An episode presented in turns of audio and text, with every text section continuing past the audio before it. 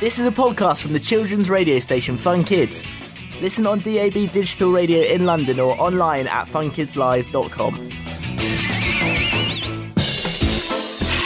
Professor Hallux's Happy Health Help Desk with support from the Wellcome Trust.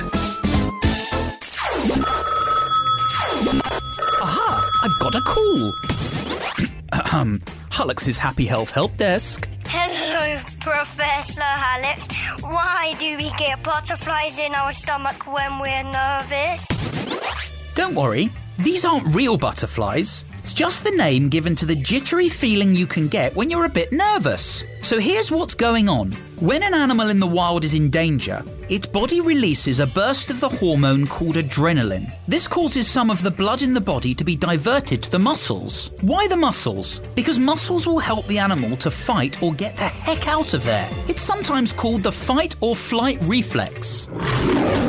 Now, anxious human beings aren't normally in danger of fighting a lion, but the same thing occurs. Your brain prepares you for action by releasing adrenaline, which diverts blood to your muscles, and that means away from less essential organs like your stomach, leaving it feeling rather strange.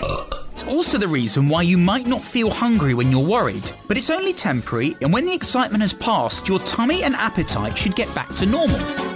Discover more medical facts you've always wondered about on the Fun Kids website, funkidslive.com. Professor Hallux's Happy Health Help Desk with support from the Wellcome Trust.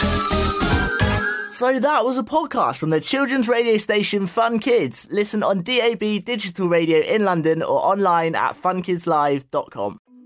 I'm James Stewart, and in Saving Planet Earth, I'm going to be joined by some of the world's top scientists to introduce you to some of the weird and wonderful ideas being trialled to try and save our planet.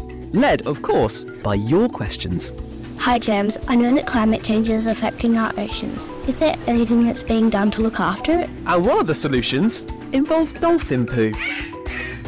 This is Saving Planet Earth, available wherever you get your podcasts.